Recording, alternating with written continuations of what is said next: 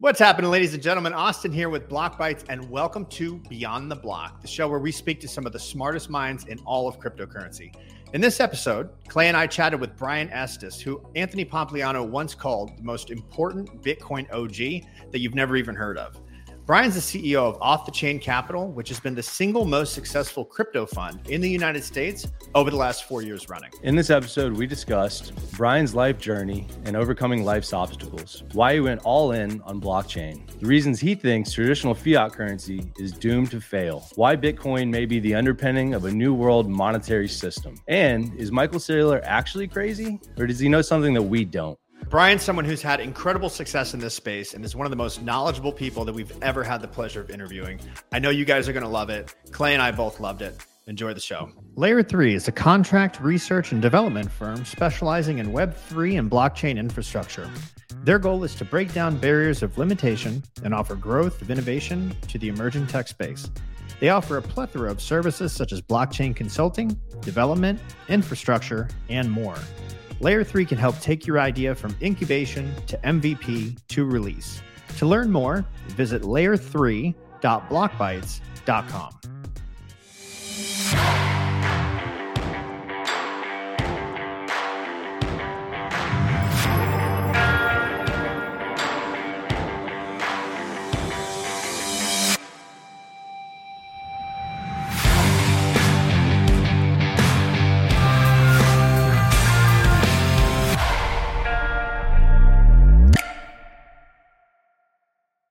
right. And we are here with Mr. Brian Estes of Off the Chain Capital. Brian, thank you so much for joining us.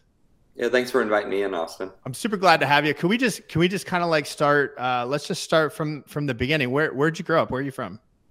Yeah, so it's funny you mentioned the Pomp podcast. That was the first public interview I, I did. Um, I, I've been in blockchain since 2014, and that interview I think was 2019.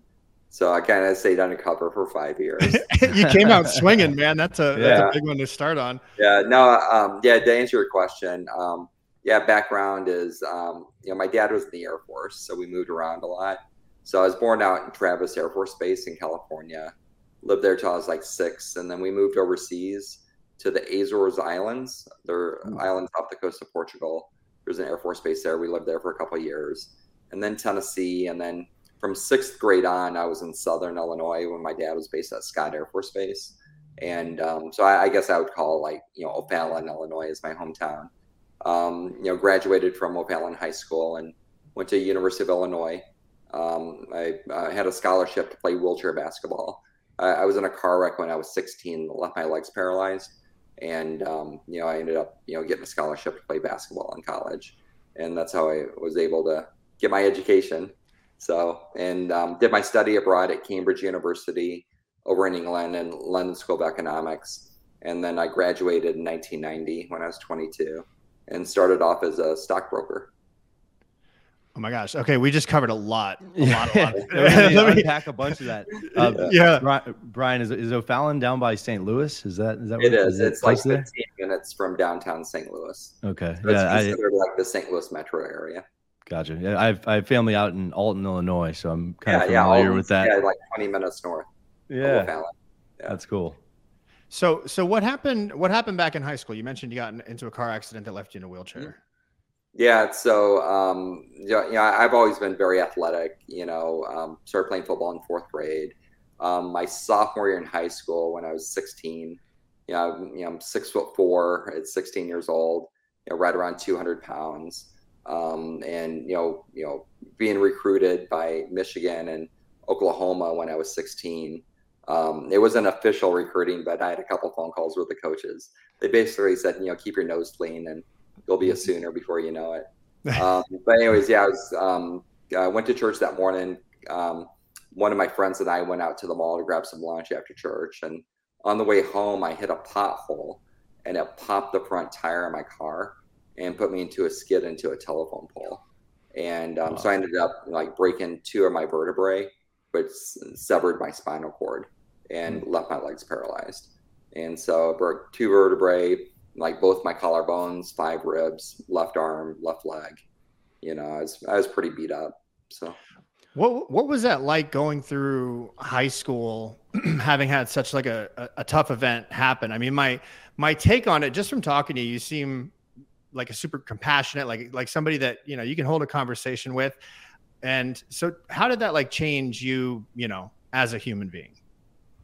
I mean, not just well, physically, but you know. Yeah. So my, my dad told me two things. He said, you know, you know, and this is you know even before I got my rack. One is you you always play the cards that you're dealt and so you know that kind of stuck with me and then uh, i think the most important thing he told me is like uh, you know at least you didn't hit your head Yeah, mm. i still had my mental you know capabilities and um, later on in college i ended up reading a book i forget the name of it but in the, in the book it said you know you would make you'll make 10 times more money using your brain rather than your back and, and that always stuck with me that you know i had my brain i could use that to make a living and ha- have a good you know productive life but um, a lot of people ask, like, you know, was I depressed or down or, but it, I really wasn't. I, I was kind of, I just kind of bounced right off of it. And as soon as, as soon as I got out of the hospital, I got back into the gym and started working out. And, um, you know, so I went from 200 pounds down to 140 pounds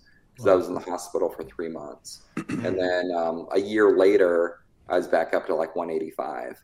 Um, oh, wow. You know, and, you know, and all muscle and yeah, I ended up being able to um, use leg braces so I could like stand up and use a walker.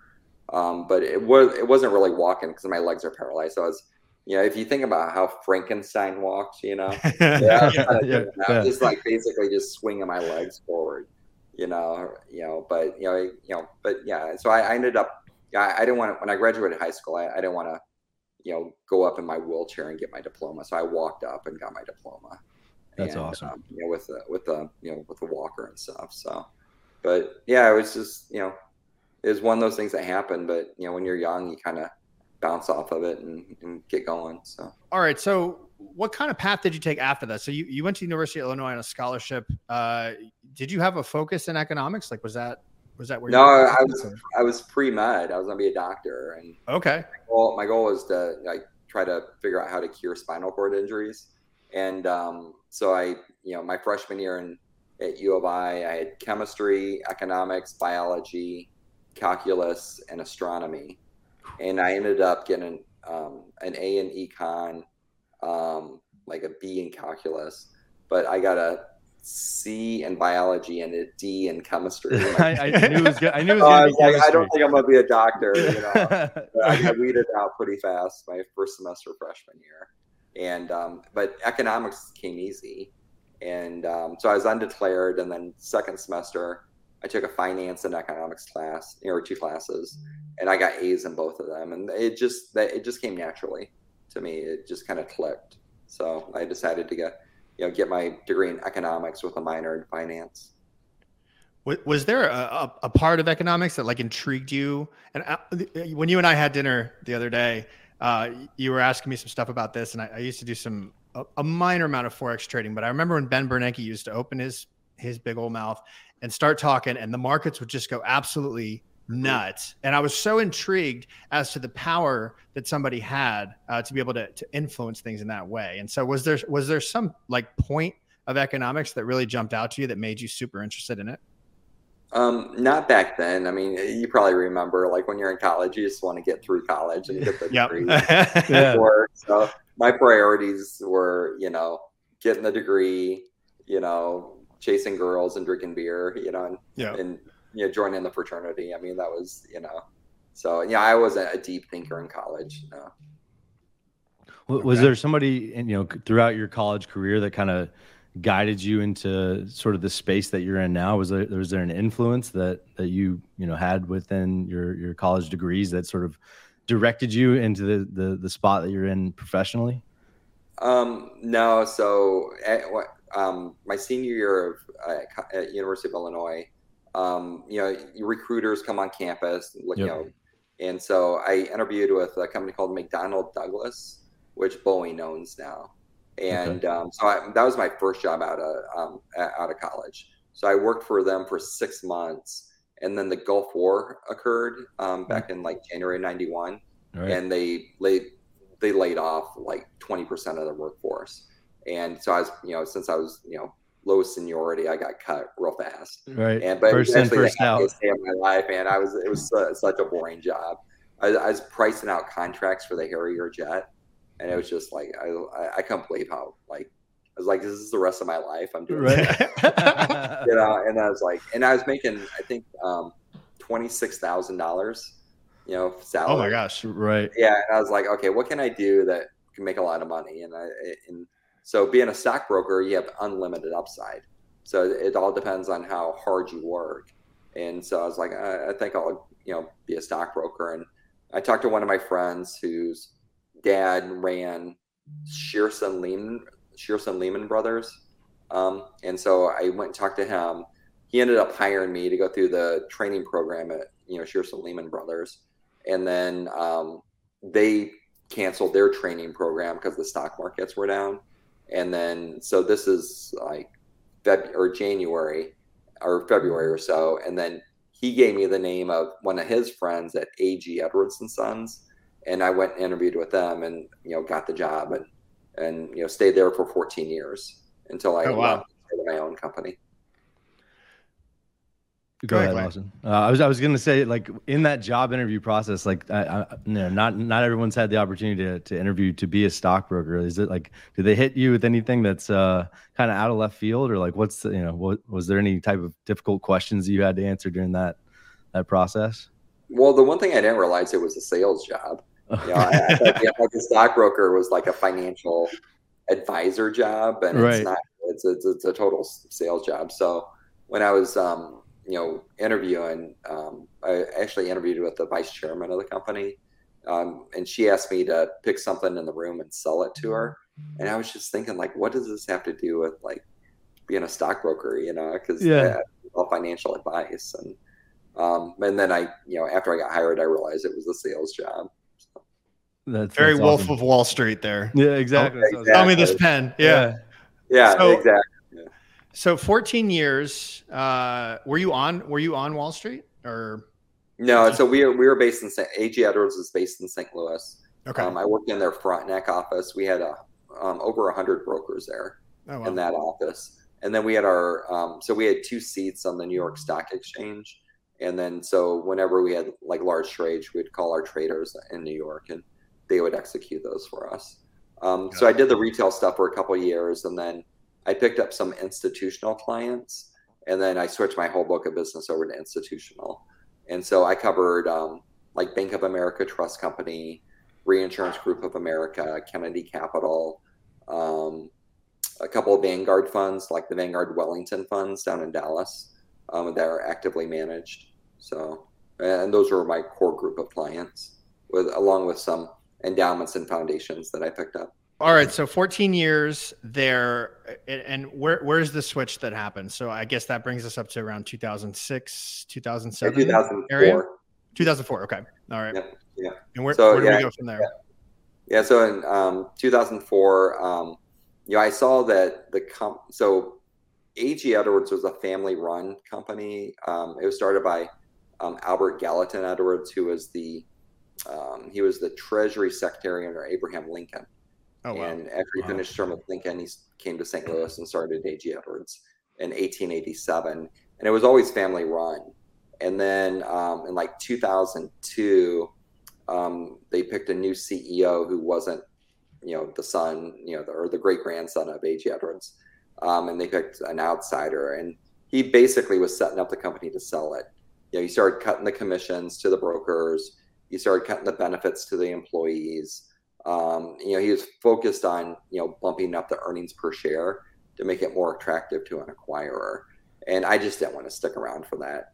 So, so I left um, in 2004. And then about a year later, I think 2005, 2006, um, AG Edwards sold to Wachovia. Mhm. And then, Mhm. and then May they rest in peace. Yeah. yeah, Yeah. I know. And Wachovia ended up going bankrupt, and then Wells Fargo bought up the assets. Um, so I left in 04 and started my own registered investment advisory firm. Mhm. Um, and so I took, I, you know, I asked my 100 largest clients to come with me. And I think it was like 98 of them, 98, you know, yeah, 98, 96 or 98 um, of them came over with me Wow. um, to my new firm Huge. and um, and that was my you know my core client base. um, for the next 10 years. So fast forward a little bit. When when were you first introduced uh, to Bitcoin? Yeah, so I was on RIA for 10 years, 04 to 2014. Mm-hmm. And then um, I saw Cameron and Tyler Winklevoss on CNBC uh, being interviewed by Andrew Ross Sorkin. Um, you know, and when I first learned about Bitcoin, when they were talking about it, I, I just thought it was a total scam. I was just like, oh my God, these guys are doing like a pump and dump scheme on CNBC. And so I kind of just put it on my watch list. It was around $100. And then um, Congress held hearings whether or not to outlaw Bitcoin. And they you know, said, no, we're not going to outlaw Bitcoin. And it ran up to 400 And then the IRS came out with guidance on how to tax it as property. And then it ended up running up to 1200 And then the largest custodian of Bitcoin at the time was Mt. Gox. And they got hacked and you know, Bitcoin dropped from 1200 down to about 300. And I've always been a value investor. And so when it dropped like 70%, that's when I dove into it to figure out like, you know, there might be some opportunity here at Sand 70%. And um, so I, I just Googled like, what is Bitcoin? And what popped up was the Satoshi Nakamoto white paper. Mm-hmm. And I read that and it, it made a little bit of sense. And then the next day I read it again. It made a little bit more sense and then the third time I read it, it just clicked. I, I just got it, and I, I, I understood how we are going to rebuild our entire financial infrastructure on blockchain technology. And the reason I understood that was because back in the early 80s, I was one of those computer nerds. Um, back in 1982, I started coding, and you know I coded in you know Pascal, Fortran, Basic, you know COBOL, and you know, I did that all in like you know throughout high school, and um, I coded for the Air Force when I was in high school, and you know, and I, I, I didn't think there was a future in computers when I went to college because right. uh, this is pre-internet, right? Yeah, yeah. Um, so I you know I ended up getting the economics degree, but I should probably stuck with computers. Um, but yeah, it was that combination of um, you know coding and computer knowledge that I had, plus the finance and economics you know background that I had it kind of combined right in that instant. And I just understood how, you know, this technology, this blockchain technology, was going to allow us to take our current banking system and the internet that we use um, off the banks and credit cards and put the internet on blockchain.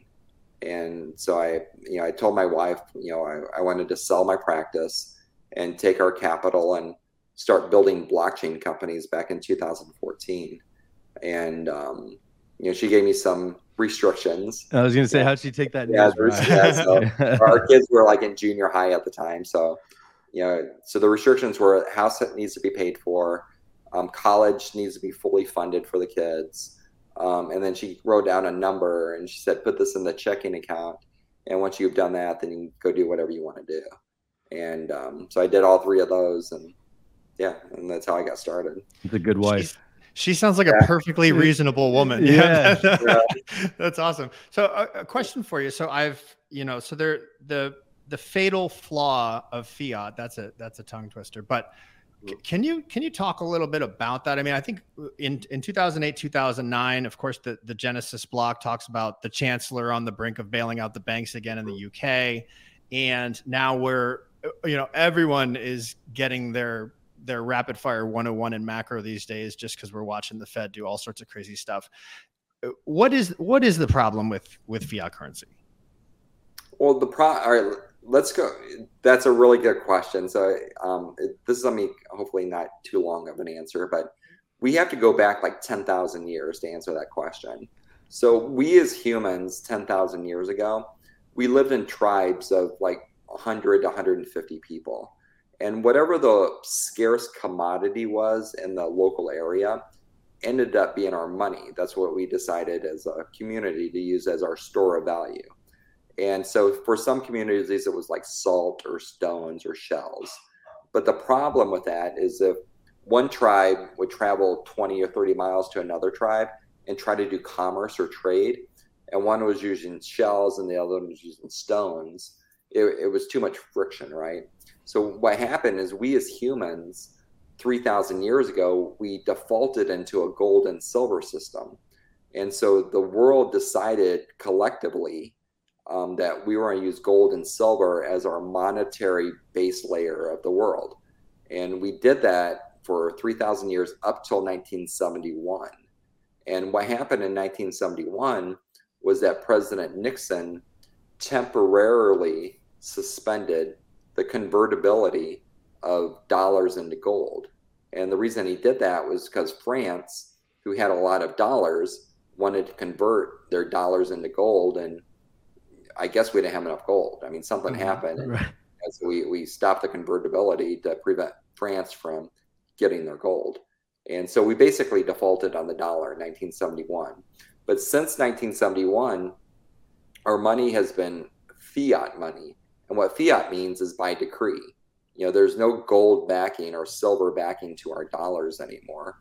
Um, and if you look at the US Constitution when it was drafted, it specifically says that a dollar is backed by gold. It has to be backed by gold.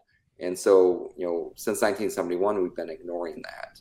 And so, this fiat system where the government just prints as much money as they want, um, it's failing. And, we, we feel the failure when you see your home prices going up and your rent going up and your gas prices going up. You know, it, it's really not your home price going up. It just takes more debased or depreciated dollars to buy the same home. You know, it's not the home isn't going up; it just takes more dollars to buy them, and so and that's that's the dollar failing, and so as this fiat system fails, and this I, I look at it as an experiment. I, I, think we've been going through an experiment for 50 years, mm-hmm. and you know, for 3,000 years we did all right with gold and silver, and this little bitty time period of 50 years is failing, and so as this system fails, then we're going to revert. We as humans are going to decide what are we going to do next? What's our new monetary system? And we can go back to a gold and silver system, or we can go to the best version of money that humans have ever created, which is digital gold, which is Bitcoin. And that's my thesis is that as this fiat system fails, we as humans over the next 50 to 100 years will default into a Bitcoin monetary system and that will be the next monetary layer of the world for thousands of years into the future. Is that about how long you think it'll take, Brian, for for the actual transition of something like well, that to happen? Fifty years to you know, yeah, we've been on this fiat system for fifty years, yep. so I mean it's just a guess, but I think it's going to take fifty years to get off of it. Right. So, yeah. So I think, and it's a slow transition. You know, right now about one percent of the world owns Bitcoin.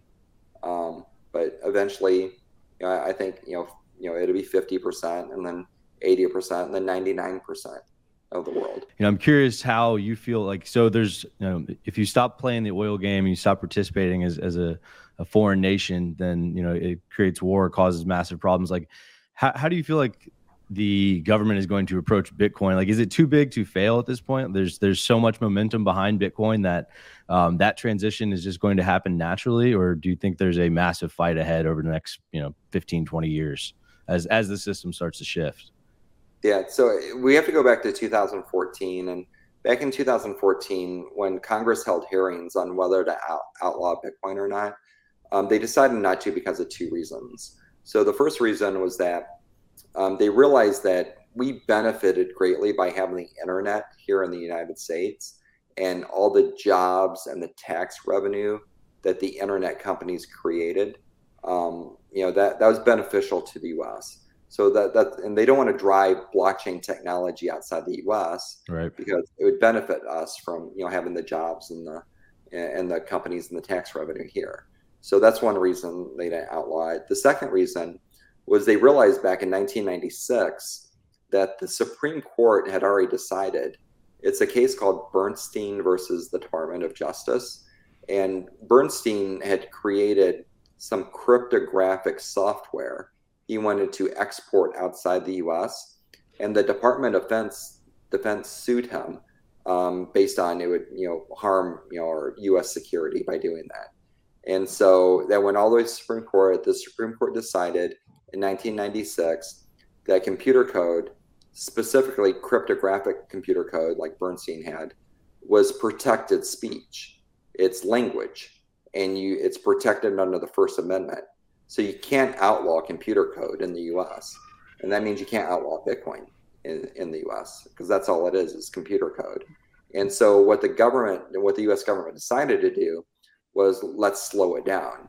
So the, the IRS said we're going to tax it as property, mm-hmm. so you can't use it as currency in the U.S. without a huge hassle. Because every time you spend it, you have to figure out what you paid for it, what you sold it at when you spent it, right. and then eh, if there's a gain on that, you have to pay taxes on it. So every single transaction you have with Bitcoin, you have to report it to the IRS, and you know it's just you know it makes it useless, you know, as currency if it's taxed right. as property. And so, and then the government went on a massive misinformation campaign about Bitcoin by branding it something as nefarious or something drug dealers use or murderers. Yep. And now the big push is that it's not ESG friendly. Um, you know, you're you're not environmentally conscious if you use Bitcoin, which is all just fake. I mean, you know criminals don't use bitcoin because it's traceable through the yeah blockchain. you can track it's it's the worst narrative ever like silk road was the perfect example of how that right. is completely de- or should be completely debunked it's insane yeah. yeah so people understand that now and then this esg narrative that was being pushed last year people are starting to understand that's fake too right because if you actually look at the data from cambridge university it shows that our the bitcoin's carbon carbon footprint is 15 basis points. It's wow. it's insignificant, and yep. and the reason is that the energy, the elect, the electricity that Bitcoin miners gravitate to, most of that energy is wasted or stranded electricity. It comes from flare gas or comes from a, a, a hydroelectric dam that has no other use for the electricity because there's not enough population in that area to soak up that excess electricity. Um, you know, and it's just you know, it, it's stranded or wasted electricity that had no other purpose, anyways. Man, so all right, so uh, I'm thinking about you know fiat currencies like uh, you've got uh, the Turkish lira right now. You know, the currency in uh, I believe Venezuela. There, there's a lot of currencies that are just debasing, and when we talk about Bitcoin and uh, the potential freedom. I mean, that is essentially what we're talking about. Is for the first time in history, you've got not just a single population, but you've got the population of the world. Uh, even even like let's say without internet potentially if the satellites are doing their jobs that have the ability to hold an asset uh, that is outside of the the the potential debasement of governments and that is like essentially what governments have been doing forever and so when I hear you explain this, the guy that comes to mind, so Saylor comes to mind, who I know you know, and when I hear you explaining this, and I watch him get a lot of, uh, you know, unfortunately, I watch him get a lot of shit on Twitter, mainly from traders who are like, "Aren't you watching the charts?" And and my feeling is no, he's really not because he is so bought in to this idea that you just kind of explained with us. C- can you offer any insight into like him and his mentality and like the strategy that he's taken here? Yeah, the strategy is MicroStrategy. So, um, so if you look at MicroStrategy a year and a half, two years ago, it was a billion dollar market cap stock. They had five hundred million dollars of that billion dollars in cash in U.S. dollars, and then COVID hit, and then you know they're like, well, what do we do with this money? It's just burning a hole in our pocket because inflation is going up. So they're, you know, on 500 million, if inflation's 10%, they're losing 50 million a year in purchasing power, right? So they have to do something with that money. So they went through all the options, you know, Michael Saylor and his board, you know, do we dividend it out to our shareholders? Do we buy property with it, like, you know, land? Do we buy buildings? Do we buy another company? Um, you know, do we buy gold? Do we buy this Bitcoin thing? And when they ran across Bitcoin, you know, Michael Saylor is like, oh, you know, this is the best thing we could do, you know, with our money, with the 500 million. And so he went to his board and recommended buying Bitcoin. The reason he was so passionate about that is back in the early 90s, um, Michael Saylor was buying up domain names. He bought Mike.com, he bought Michael.com, Voice.com, Hope.com, Strategy.com. He was buying up all these domain names for like $25 And this is when there was only a few million people using the internet. So those domain names were, you know, almost free. Mm-hmm. You know, 30 years later, what are those domain names worth? Well, he sold voice.com last year for $30 million. Wow. They're sitting on it. I didn't so, know that. Yeah, that's so it's you know so you know so what domain name is if you think about it, it's scarce real estate on the internet. You know, there's only one voice.com, right? And so because there's only one of those, it has value. And that's how we can that's how we need to think about Bitcoin. You know, there's only 21 million Bitcoin. There's about 300 million people in the world who use it today. But when there's 3 billion people using it in like 10 to 20 years, it's going to be worth more because there's only 21 million yep. uh, Bitcoin. So, so as more and more people use it, as the network value grows and increases, Bitcoin becomes more valuable. And the only thing you have to do is wait. All, all you have to do is give it time for other people to realize what this is and join the network, and then you know it will grow in value. And between now and then, it's going to be very volatile in price, like we know. You know, about every you know three years, it's going to drop seventy to ninety percent, and you just you buy it and you hold it for the next 5 10 20 30 years and and you know and then you take a look and see what it's worth yeah, that's probably a better strategy than uh, than what most retail people do in, in trading crypto. I think if you just bought yeah. some Bitcoin and let it sit there and didn't do anything, you'd be a heck of a lot better off uh, in the in the long run. But I, I want to continue. I don't know about you guys. I learned yeah. that lesson, right? Yeah, absolutely. Half of my Bitcoin over the last eight years. Right. Like I should have just bought, bought and held it. You know. Yeah, yeah. I mean, I I I have gotten rid of more than I'd care to admit. I think at this point uh, along the way, but Plus, you know, when you sell it, you have to pay taxes on it. You know, if yeah. you have a gain, so the government's getting their cut. So mm-hmm. if you don't sell it, you don't have to pay tax. You just, if you just hold it, it's tax deferred growth until you do sell it.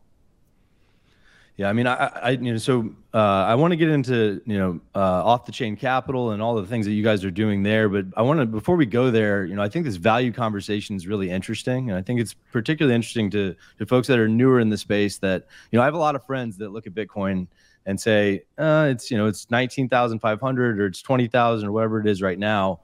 You know, I've missed the boat. It's too expensive um, and you know they just it's hard to wrap your head around kind of basically the math you just said, which is if there's, you know, 3 billion people trying to get involved and there's only 19.1 or 2 million of these things in circulation then obviously the numbers uh, you know get exponentially bigger. But um, i would love to hear your thoughts on like how do you approach price versus value? Um, you know i know that you you know you're a value investor. Um, how do you approach price versus value you know when you're when you're analyzing investments? And what do you think about the perceived value of bitcoin as it stands today at like 20k Okay, so before we get to price and value, you mentioned something a while ago. Just you know, sure. have, have people miss the opportunity. You know, Bitcoin's yeah. at twenty thousand.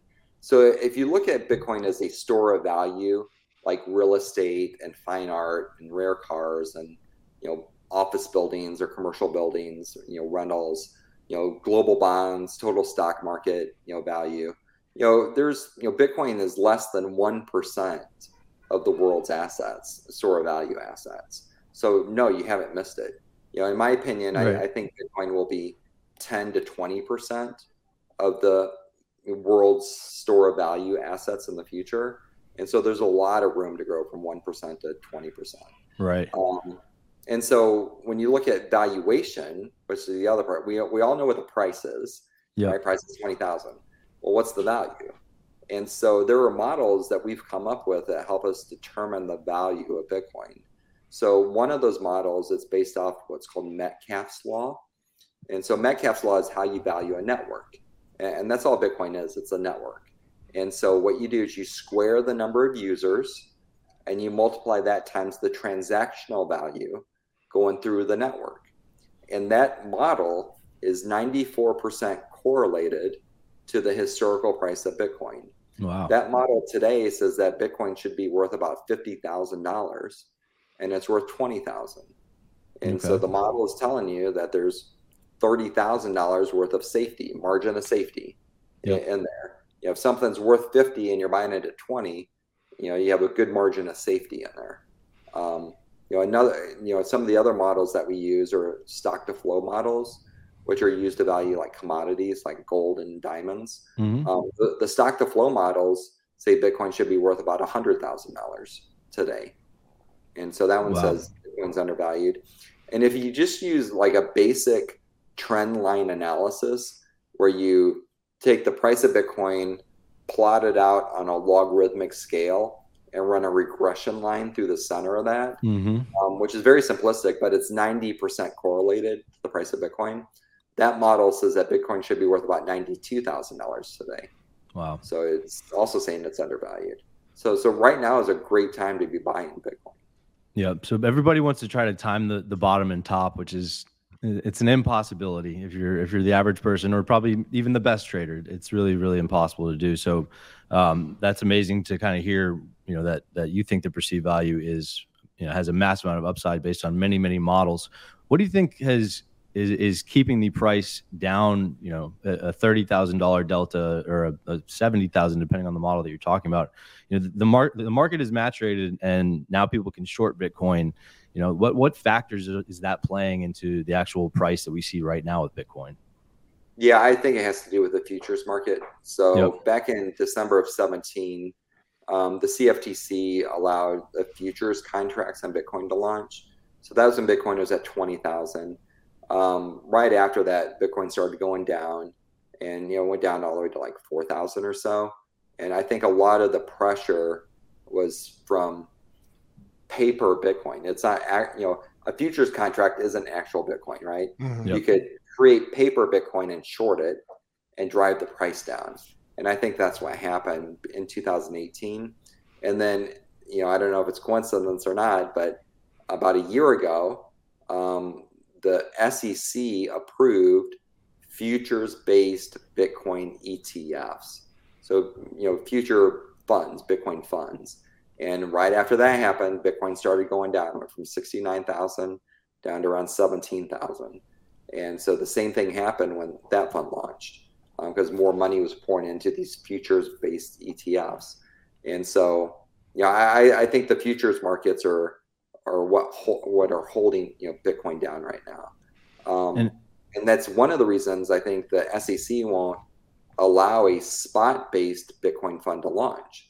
Right, is because the spot based Bitcoin offsets that. Yeah, you'll stomp out the shorts. Buying real Bitcoin in the spot market. Right.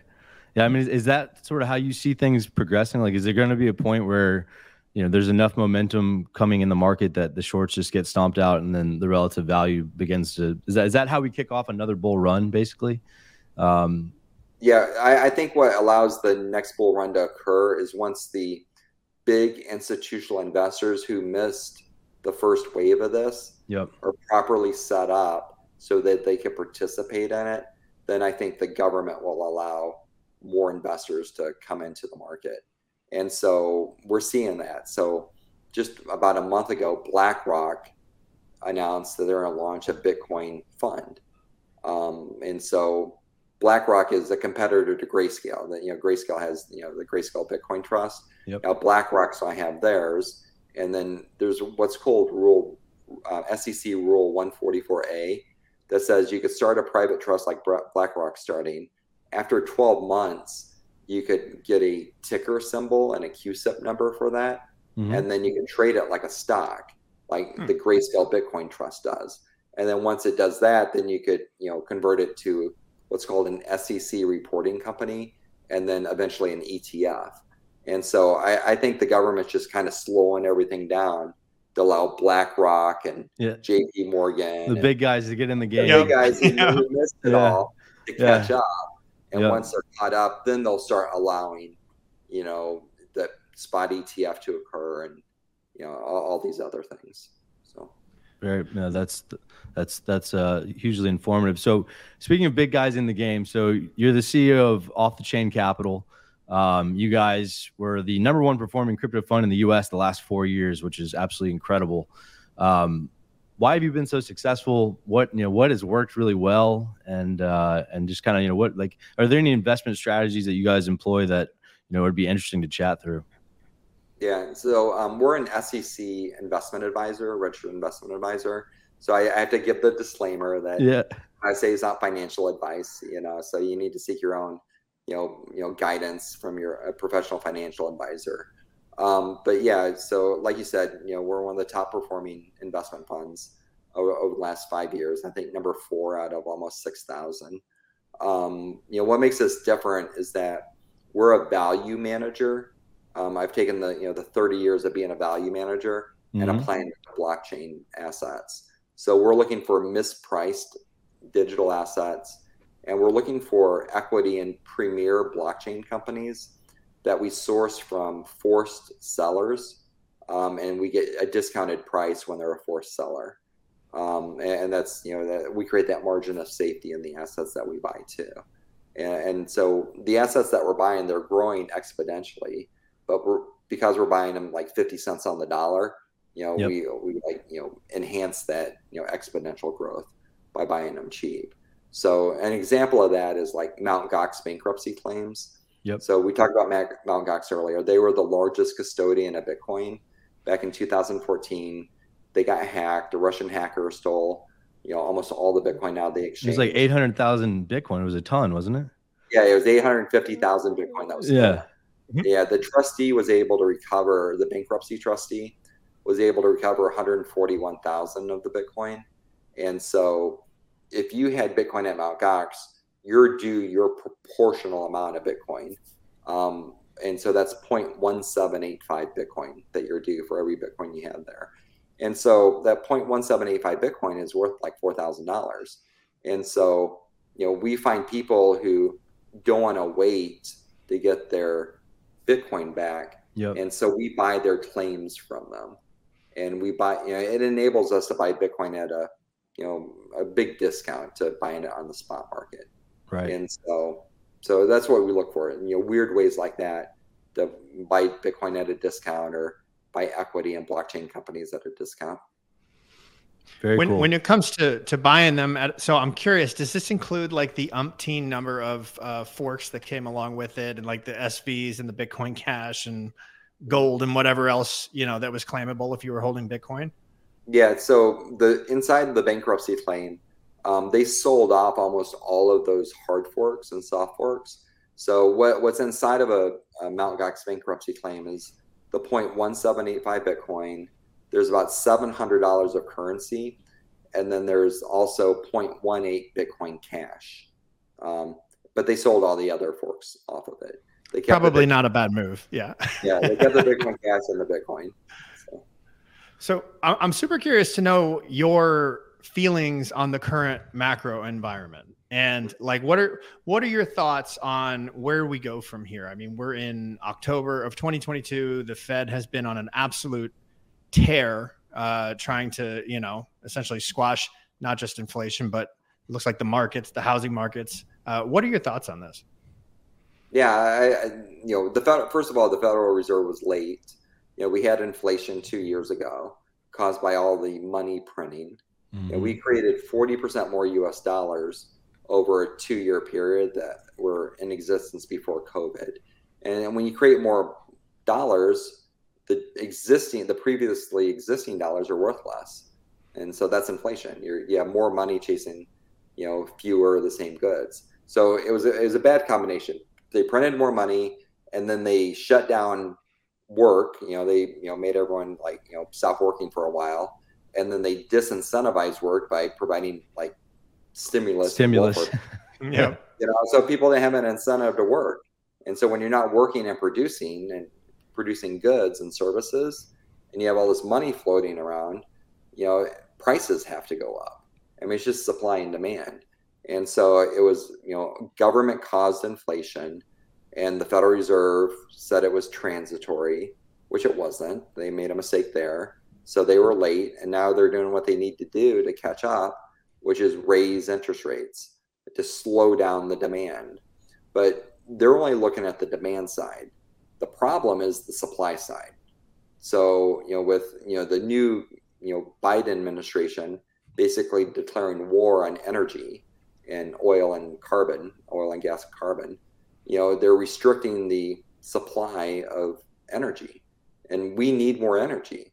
We need nuclear, we need coal, we need oil, we need gas. Yep. You know, we, we can't run our country off wind and solar. Right. And wind and solar mainly benefits China. So why do we want to do that anyways? You know, coal and you know gas, natural gas, and oil benefits the United States. So we should you know focus on those.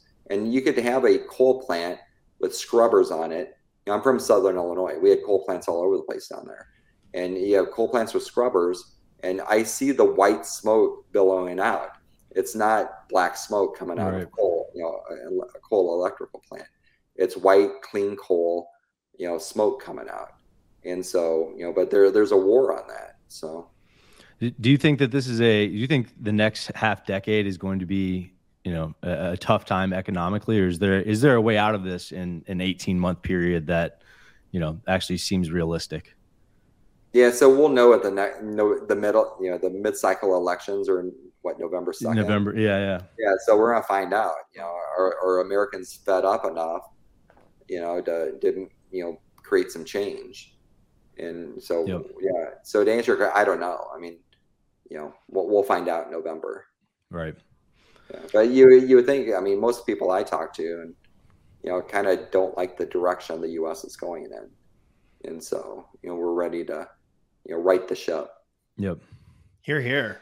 Yeah, I, Austin, I wanted to jump back uh, just real quick. I mean, the the the success that you, you know your model at Off the Chain Capital has had is obviously you know proven itself.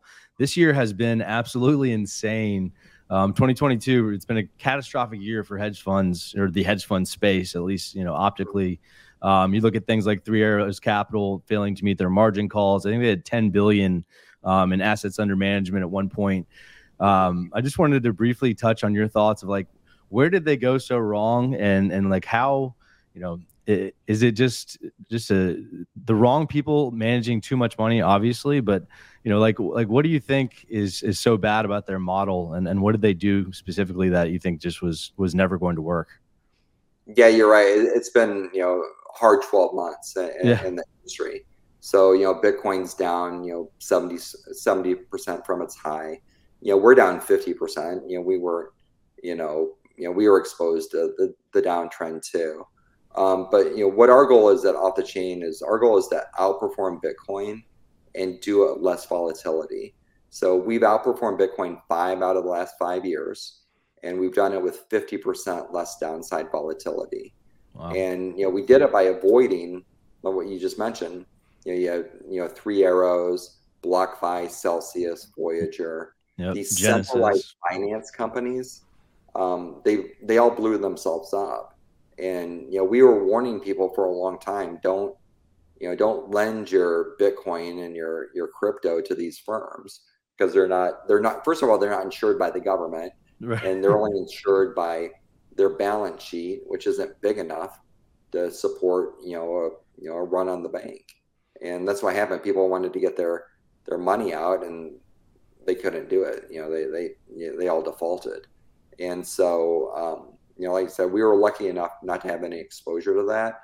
Um, but you know, it did create a lot of um, you know scary moments, and you know, there were margin calls, and you know, these companies went bankrupt, and now you have billions of dollars locked up on these platforms that people want their crypto back. Yep. And for us, that's a great opportunity. Yeah. You know, just like we were buying Mountain Gox bankruptcy claims mm-hmm.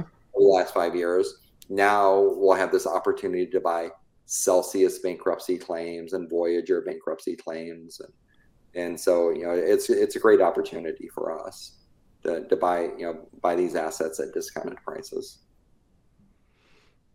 Amazing. Awesome. So Clay, should we move into uh, some hot takes here? Yeah, I think. Let's do it. All right, so we've got uh, we've got a list of uh, you know hot takes, kind of like the name implies. Uh, just a list of quick questions you know, first answer to come to mind, stuff that is all over the news, stuff people want to know about. Uh, fire away, Clay. It's all very tame. Uh, all very yeah. tame, yeah. Hot, hot take number one. So, so the SEC uh, regulates securities. The CFTC regulates commodities and derivatives. Um, where do you think that this regulation plays out, um, and and who ends up getting control? If you just had to take a guess. Um, I would have to guess that the CFTC will control Bitcoin because it is a commodity. Yep. Um, after the Ripple XRP case settles or goes to trial and is adjudicated um, with Ripple versus the SEC, then I'll, I think we'll know who will control all the other ones. Um, so, you know, if, you know, all, yeah, in my opinion, all the other ones are securities. Yeah. You know, I mean, I, I think Ripple's, you know, XRP is a security. I think Ethereum's a security because you know, they're centrally controlled. And if you're centrally controlled and you're working on, you know, creating value for others, um, like those are, then, you know, that's a security. And so, so we have to wait till the Ripple case is over. Yeah. And so we, we know, you know, who gets control over those. But, but for sure, Bitcoin is a commodity the SEC says it's a commodity. The CFTC says it's a commodity. Therefore, it should be, you know, regulated by the CFTC, which regulates commodities. Yep.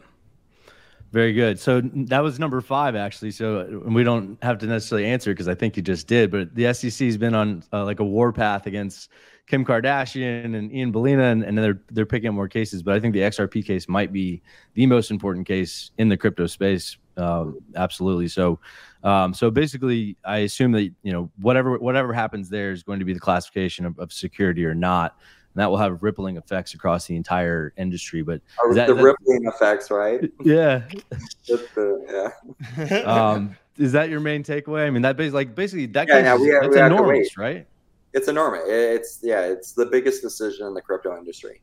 You know, seeing how that plays out. So, and the SEC knows that too. Um, someone told me that you know, the SEC has um, almost 50% of their legal team on the Ripple case. So it's they know right. it's very important to them too. Yep. yep. Uh, and it doesn't look like they're winning either.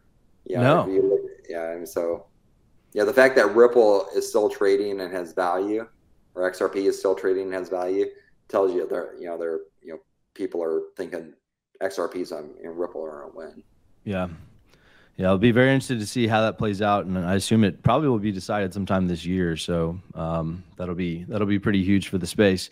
Uh, on the same topic of regulation, what do you think gets regulated first? Like, and, and not necessarily securities or classifications or anything like that, but like, what you know, what do you think will be the first sort of um, you know thing that comes down from on high from from the U.S. government that says we're going to regulate this part of the space? Okay, well, back in 2014, Bitcoin became regulated.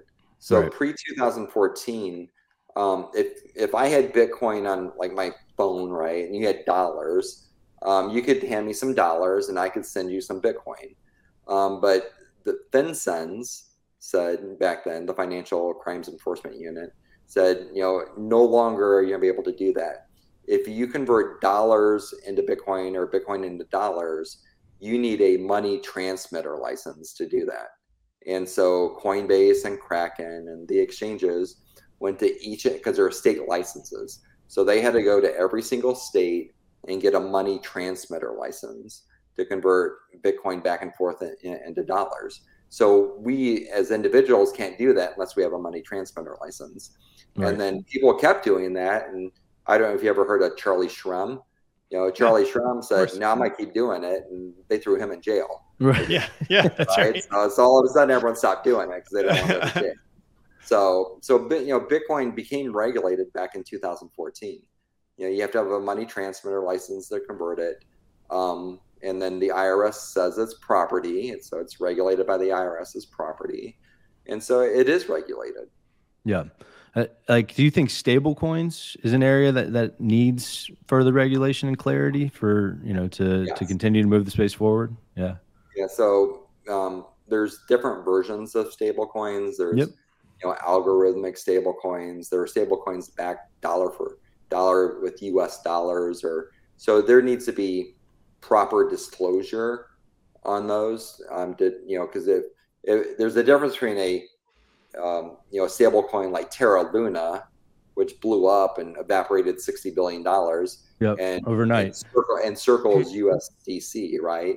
You know, which is backed by dollars. Yep. So you know, you need to explain to the consumer, to the people that own those, like you know, how are those backed? And so yeah, so there needs to be regulation, more regulation around stable coins to provide the proper transparency, so that investors could understand um, easily, you know, what you know what they own. Right. How much? how much money do you think is sidelined? Like, like if the total market cap of crypto is 961 billion, and you've got all these institutions sitting on the sides, waiting, really waiting for that type of regulation. They're waiting for stablecoin regulation, waiting for clarity on securities versus not. You know, like how many trillions of dollars do you think are sidelined because we do not have this regulation? Yeah, it's well above a trillion. So, okay. and here's why I say that.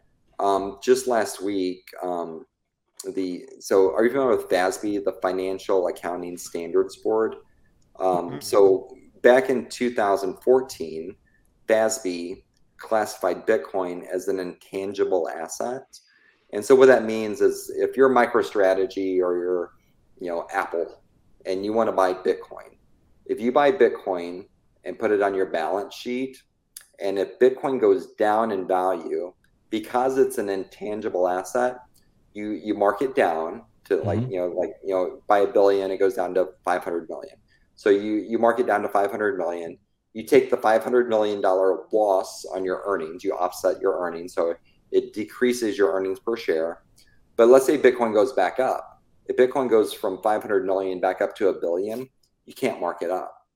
You, you right. have to keep at the lowest price it ever is. You can hmm. never mark it up. You can never show a profit on it because it's classified as an intangible asset. Hmm. And so FASB last week voted unanimously to change the rules on that. So so GAAP accounting rules, generally accepted accounting principles, will now be able to um, offer Bitcoin as a mark to market asset.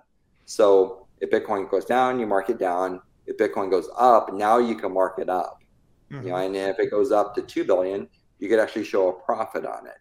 And so what that does, it opens the doors to all these corporations who are now, you know, they'll have an incentive to buy Bitcoin. Because right. before it was only a negative incentive. You could only lose money on Bitcoin. right. Before. Now yeah. you could actually make money on it, and you know, with GAAP accounting rules.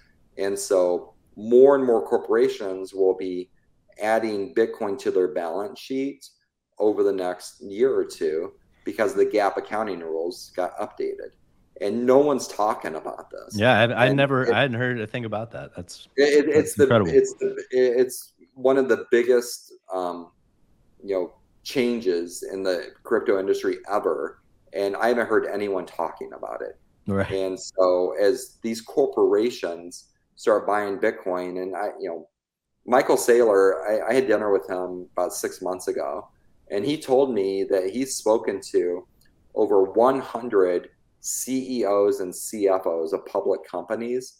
And he expects $1 trillion of inflow into Bitcoin once that accounting rule changes. Wow. And it's changed. So yeah, that's not going to happen overnight, but I would say yeah. over the next 12 months to 24 months, you know, you know, their boards and their CFOs and their CIOs are going to say, you know, we need to own some Bitcoin instead of all these dollars that are melting away. Yep. And as that money flows into Bitcoin, you know, Bitcoin's going to go up. Yeah. Wow. Yeah, I can't believe that nobody's talking about that, and that's something Austin we need to we need to look into further and be talking about on the show. People need yeah, to. Yeah, we're gonna need to. We got to shoot some content on that, man. That's a that's a really good.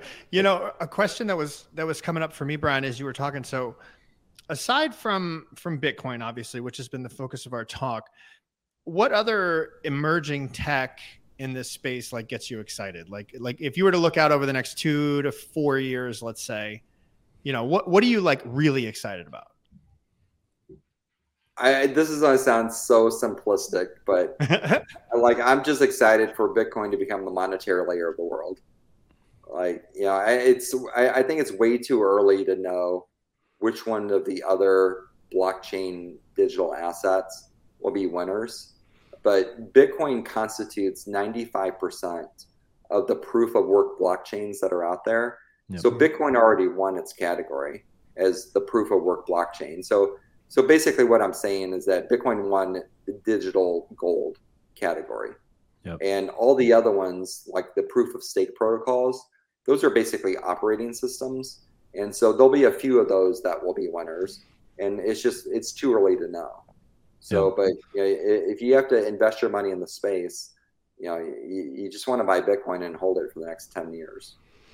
Yeah, I mean, I think it'll play out a lot like the dot com boom, right? You've got you see a million companies popping up, but there's there's five or six major winners, and and some of them will be proof of stake because there is some really amazing tech that's being built, mm-hmm. you know, to to power smart contracts and, and really sort of the next wave of what the banking industry can be. Um, I think comes from the the proof of stake side of of you know of the house in terms of crypto itself. So uh, it'll be very interesting to, to see who those winners are. Um, and maybe you know the, the crazy part is they may not have even emerged yet. There's there's there's iterations being made on the existing um, models that I think are, are, are really incredible. So um, really excited to see kind of who comes out of that space a winner, and then also the the security stuff for their token could be uh, a big challenge down the road uh, if they are labeled securities. Um, Brian, wanted to ask you so if you had to give uh, one book to read to everybody out there, uh, what would it be? Um, so I've read this book probably four or five times. Um, so it's Think and Grow Rich. Okay. Have you guys ever read it? That Napoleon Hill. Yeah, Napoleon Hill. Yeah, Think and Grow yeah. Rich. Of yeah, course. it's like a you know the book's like 80 years old, right? Really? Okay. Maybe 100 years old now. Yeah. So Think and Grow Rich has life lessons in it on how to use your brain um, to create the life that you want. Yeah. And No. So when we were starting Blockbytes not too long ago, uh, Mhm. I, I pulled Clay into a room. I said, Clay, we got to do an exercise, and we made this. We made this huge word document. It's kind of cheesy, but it's Blockbytes is this. Blockbytes is this, and we were just kind of framing up the energy, man, just putting it in there and what we wanted it to be. And that's really what I was pulling on was was a lot of the lessons in that book. Yeah, I mean, I'll give if you have, a- you know, so what I think it's first chapter. They tell a story about, um, you know, like this is back in you know when slavery was around. Um, so you know, the slave asked her little girl who's like six or seven to go to the master and ask for some money, and um, and so the little girl goes to the master and says, you know, my mama says, I, you know, I I need fifty cents or whatever it was.